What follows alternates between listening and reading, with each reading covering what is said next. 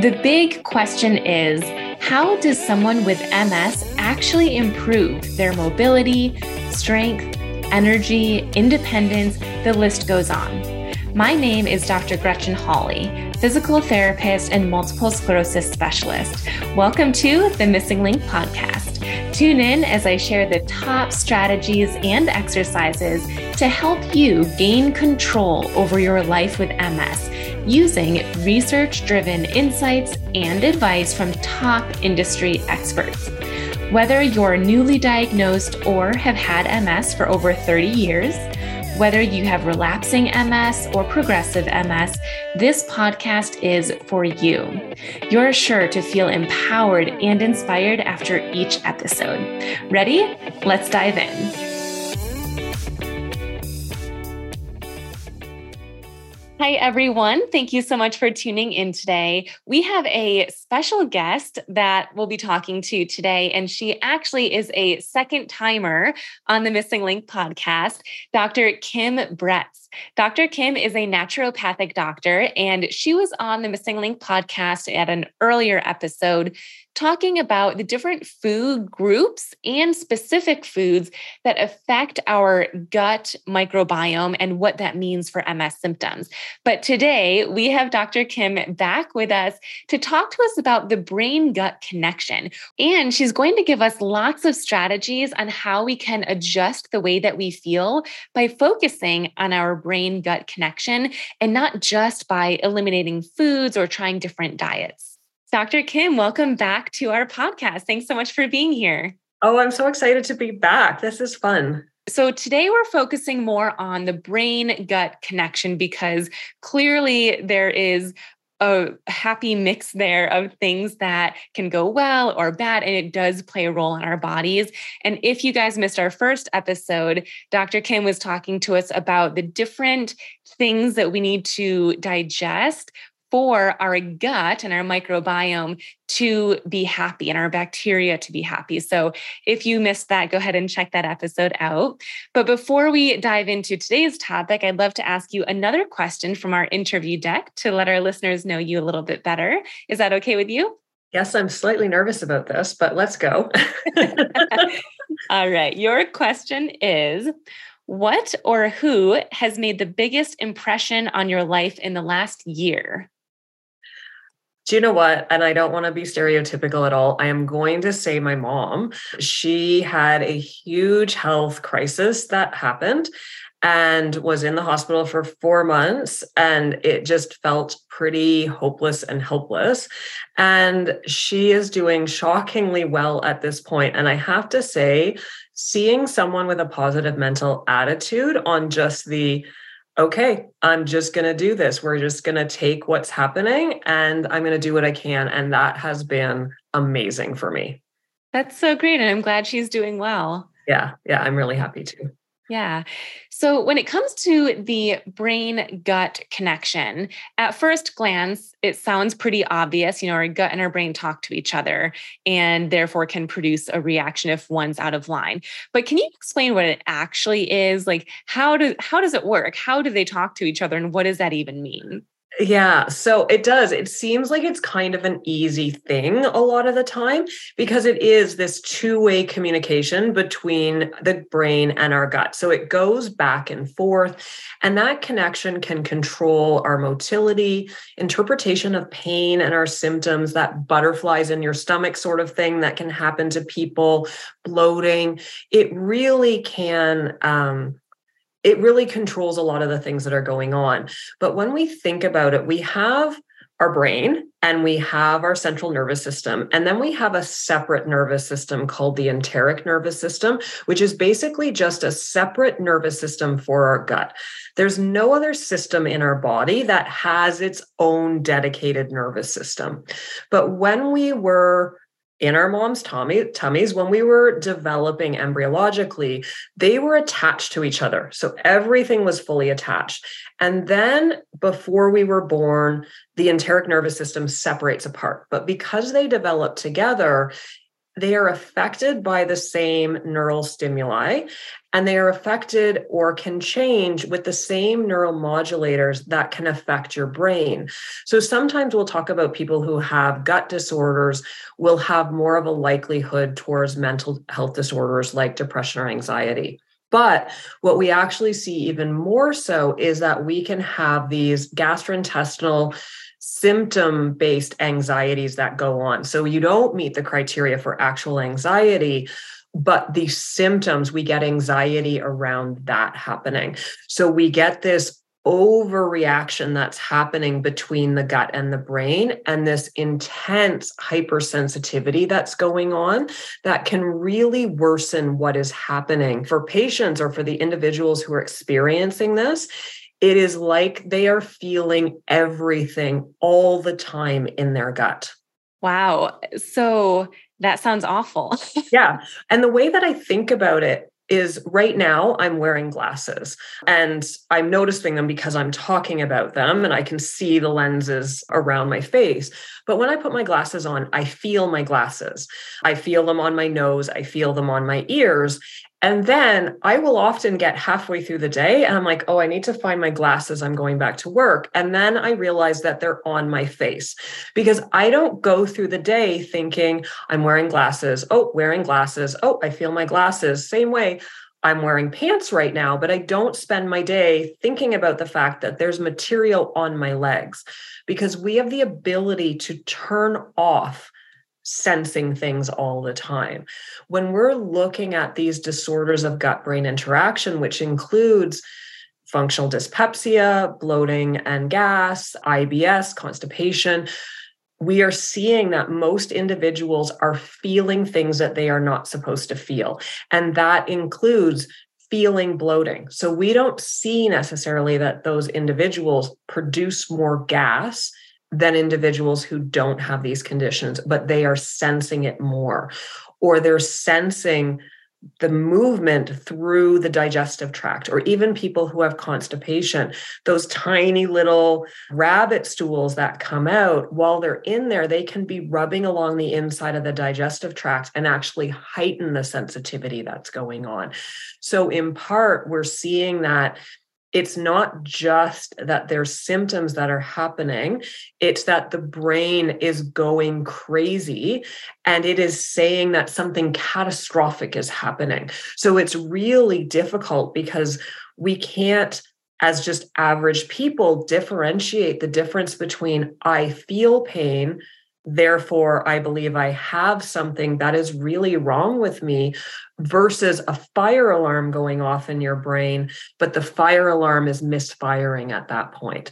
And that's what's happening a lot of the time in these conditions. And it really makes this extremely difficult.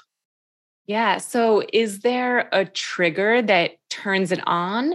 Or is it always on or is every person different? Yeah so every person's different but when we look at what can start this happening so one of the biggest examples that we used is and I, certainly it can actually be childhood trauma. It could be an intense and emotional reaction. It could be long-term day-to-day stress.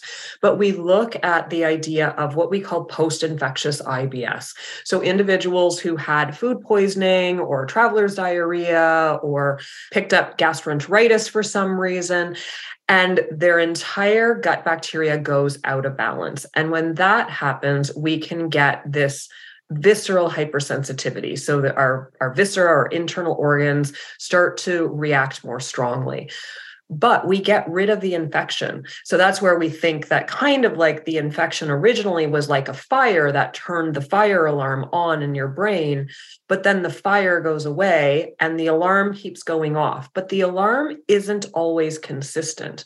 So we can see that sometimes the alarm may be stronger and then it may feel like it's easing a little bit, but that makes it really difficult because a lot of the time, when you think that there's a fire going off in your gut, you want to do something to make it stop.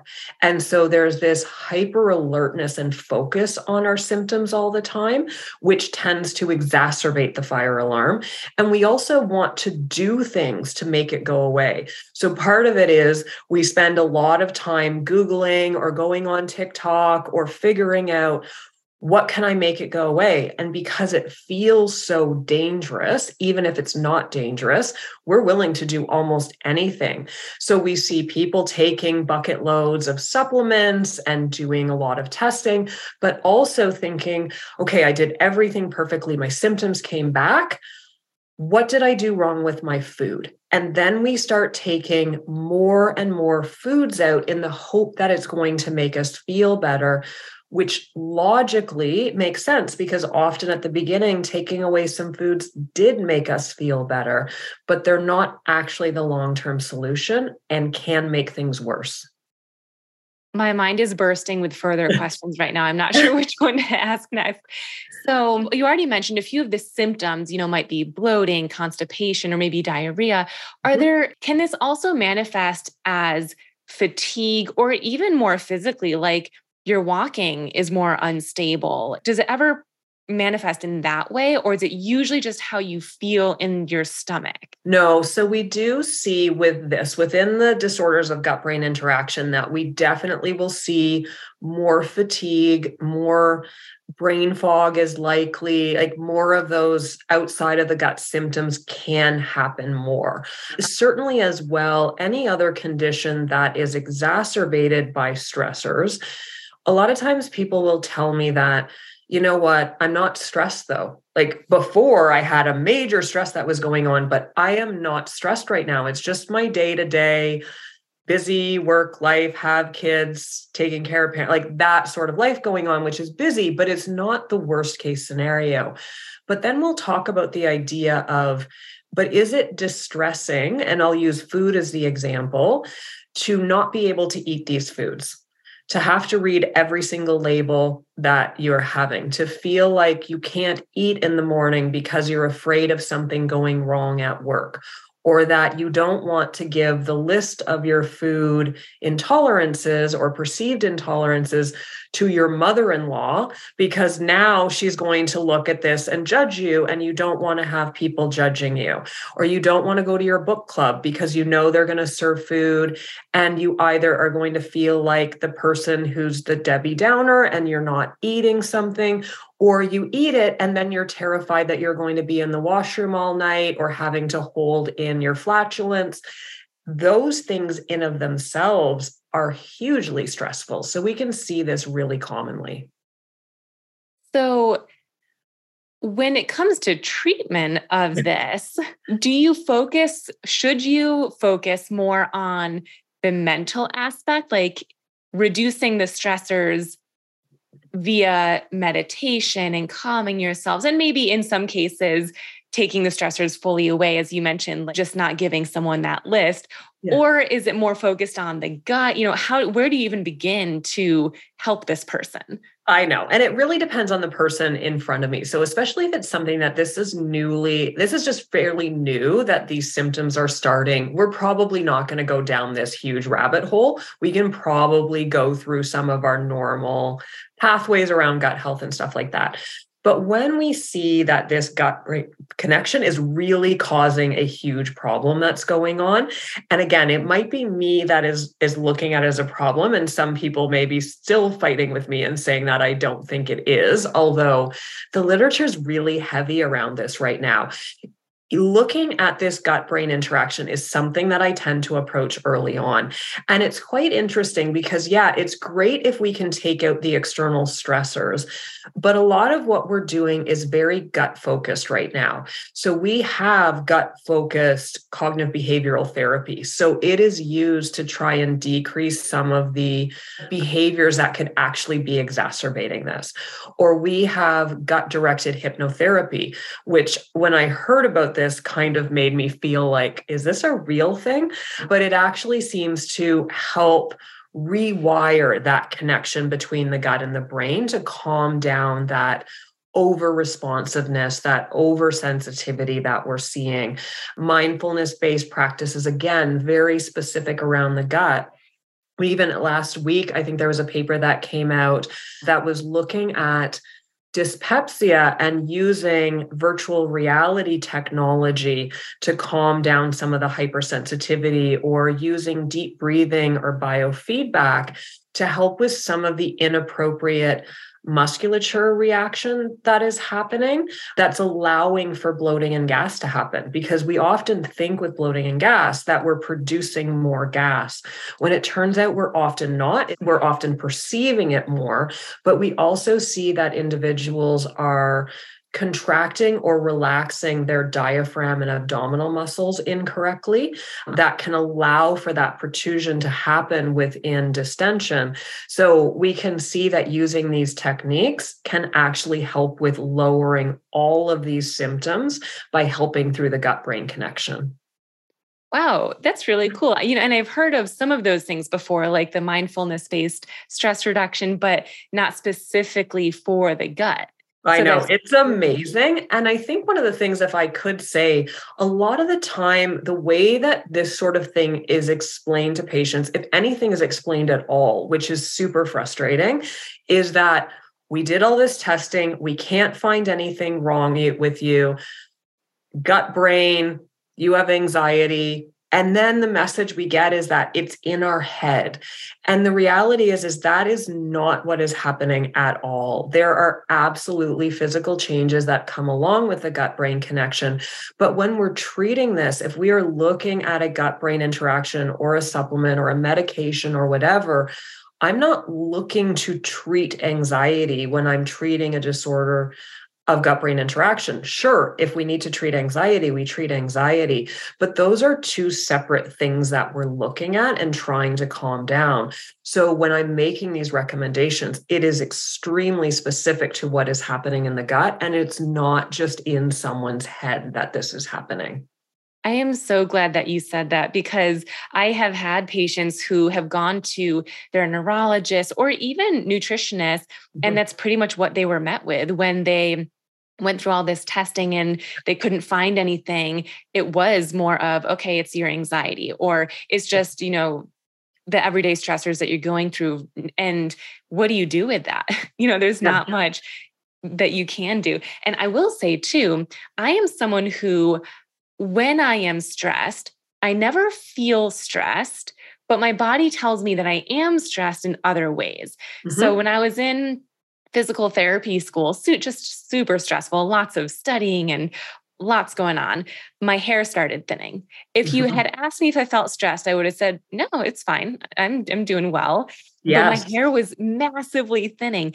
And then several years later, I started a new job and I had so many gut issues. Mm-hmm. And I didn't feel stressed, but so many gut issues. And so for people what would your advice be for because i know there's so many people and lots of my clients with ms too where even though they've got a lot going on, they're managing MS, but mm-hmm. they feel fine. You know, yes. how can they tap into that? Yeah. And I think it's something that it is really hard. And because I think we also know that having a positive attitude and having a that positive mental focus is something that's really important if we just wallow in how we're feeling that's not helpful either. And it even more so contributes to a pretty bad quality of life. But it's going to be something that I think when we're looking at this type of disorder, we are seeing that changes in the microbiota change our visceral hypersensitivity. They change this messaging between the gut and the brain. And it's not likely that there's no effect that's going on, even if you're not feeling it that you're perceiving that that's happening. So being open to that idea. It also is something that I'll often talk to individuals and say, you know, if you had a friend who was afraid of what they could eat at this meal and they were sad that they couldn't necessarily go to their kids soccer game because there's no bathroom on the field and that's really scary for them but they're still able to do most of the things in their lives and they feel pretty good. Do you still think that those day to day stressors, because it turns out food is something that we eat multiple times a day to kind of stay alive? And so, if we have to deal with that dilemma all the time, would you think that there would be some level of upset or sadness or stress or distress that comes from that occasionally and usually they when we look at how other people might feel about it we could see that that even if they're handling it on a day-to-day basis that sure that takes up mental energy and space for me to deal with and that can lead to anxiety provoking scenarios when we can't be 100% in control all the time and micromanage everything. So it may not be that everyone is experiencing this, and it may not be that we need to have these conversations, but for a lot of people, it is. And I think it's really significant that when they had the name change to disorders of gut brain interaction, that's not a naturopathic thing. That is where the entire gastroenterology field has gone at this point. And when we have a profession in the medical system that has said, these conditions that 40% of the world globally experiences within our dyspepsia and constipation and IBS and all the things that fall into this category. And we're going to call them disorders of gut brain interaction. That means a lot. And I think that we should be at least considering that it could be part of what is going on. Yeah, absolutely. And, you know, I think that for a lot of people listening, they'll find this hopeful because when you think about traditional treatments for gut issues, a lot of people have tried them all and nothing has yes. helped. So almost viewing it in this different way can give some hope like, okay, maybe there, this is the reason there are other things I can try, especially if it's not medication based, as you were saying, more of the stress reduction and hmm. hypnotherapy yeah. And it is. I mean, it's something that I feel when I decided that gut was my area. I work in this area. I mean, I have an unhealthy love of the microbiota and all things gut, and it's ridiculous. But it's also something that for me, it feels like one of the most hopeful areas to be working in. When I graduated over 20 years ago, if I did a PubMed search, so a research term a search on the terms gut microbiota, I can find 13 studies that came out that year. We now have thousands of studies that come out on all of these topics every year right now. The research just keeps going and keeps expanding, and we get more and more information about what we're doing. It's just, again, we have to be cautious about the research because it is new. We do get some people who really want to extrapolate into things that we don't quite know yet or that could be harmful. But overall, it is one of the most hopeful areas that I think a person can be working in. Yeah, I can I sense that just from our conversation so far. That's so exciting. Yeah. My final question for you, and again, I could ask millions, but I'm going to hone it down to one uh, that you touched on a little bit, but I just want you to expand. So, something that a lot of my clients who are having gut issues and you know potentially brain gut misconnection misfiring one thing that they struggle with is afraid of eating mm-hmm. because mm-hmm. and you touched on this you know if something makes you feel bad you're going to try to stay away from it or yeah. you know eating aside if they're stressed they feel like okay if i'm stressed that means that i'm going to have my symptoms is it always that way or you know what happens if someone isn't stressed but they have the symptom uh, any thoughts? Right. Yeah. And it is something that I think we want symptoms in our body to be very transactional.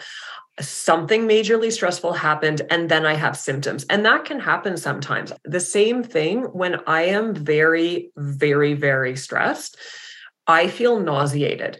And it's something that it becomes really difficult for me to eat in those scenarios. And that is a trigger that something really catastrophically horrible is going on in my life. But that doesn't mean that it has to be something that is catastrophically stressful going on for us to feel symptoms. So it's not transactional. It can be that you feel stressed and you have gut symptoms, and you can not be stressed and not have gut symptoms. But it also can be that you have stress and you're not feeling something at that exact moment. And the opposite can be true as well.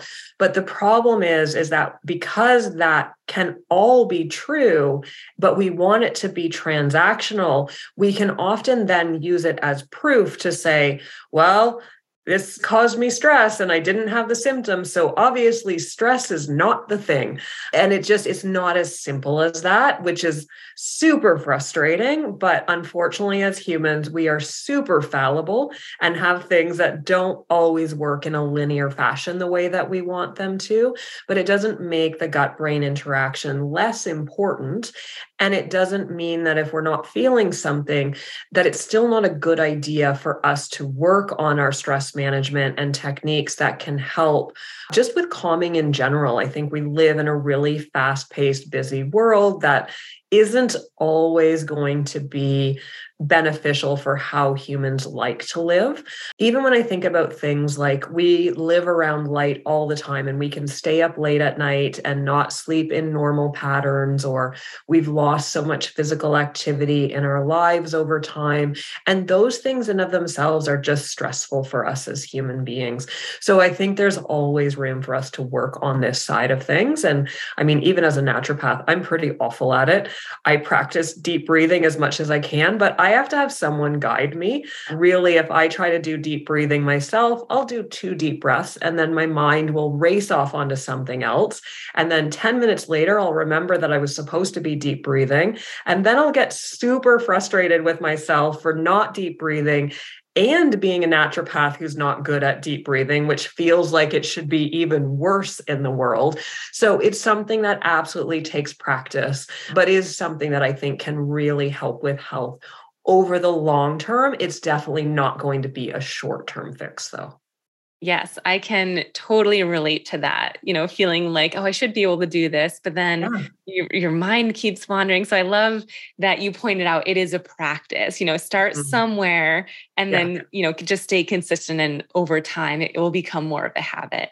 Absolutely. So this has been so insightful. Where can people find more information from you? And if they are looking to get help in this area and see if they can find someone who understands the brain gut connection and they're they're on board where do they go what should they do next yeah, so I would be focusing on making sure first that you're diagnosed. If your naturopath or your dietitian isn't able to do that, you would probably want to check that out. But then working with your dietitian or naturopath who is gut focused, I also think asking specific questions about how comfortable are they with the gut brain axis if you're thinking that, okay, she just made sense. I should probably be thinking about this because this is really newer within the options and ideas that we can be working with with. So I think that's something that asking questions about are you going to keep making me eliminate food? Like, what is this going to look like? Having those good questions are going to help you find someone that is really educated to work with.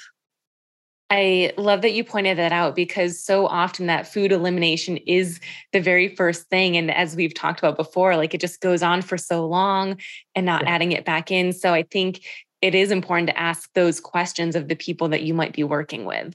Yes, yeah, they should be able to explain how they're going to do it as the most important thing. It's not that elimination is not going to happen in many cases, but it really is something that we want to make sure that we're we're not just going down a crazy pathway. Yeah, and can you share where people can find you? Uh, you know, your Instagram handle, your website. Yeah, so drkimbretz.com is my website and Dr. Kim ND Actually, I think my website had an ND in there as well. But those are going to be where you can find me on Instagram or my webpage. And occasionally I might get onto TikTok because I know that apparently the younger generation are using TikTok more to find information than Google right now. So I feel like that is enough that I need to get myself on there in some way. Yes, I am still new to TikTok, but it's, it's horrifying it's, to me. oh my gosh, you can spend so much time on there, and there's so many various types of information. Yes, so absolutely. Crazy. Yeah. Well, and I will put your Instagram and your website and even your TikTok in the show notes. So if people do want to find you, you guys can look there. Thank you again so much for explaining the brain gut interaction in a way where it's easily understood. I think that understanding it is that first step, and then taking action is the next. You even gave us options for that. So thank you so much. I really appreciate it. Well, thanks for having me again. It was really fun.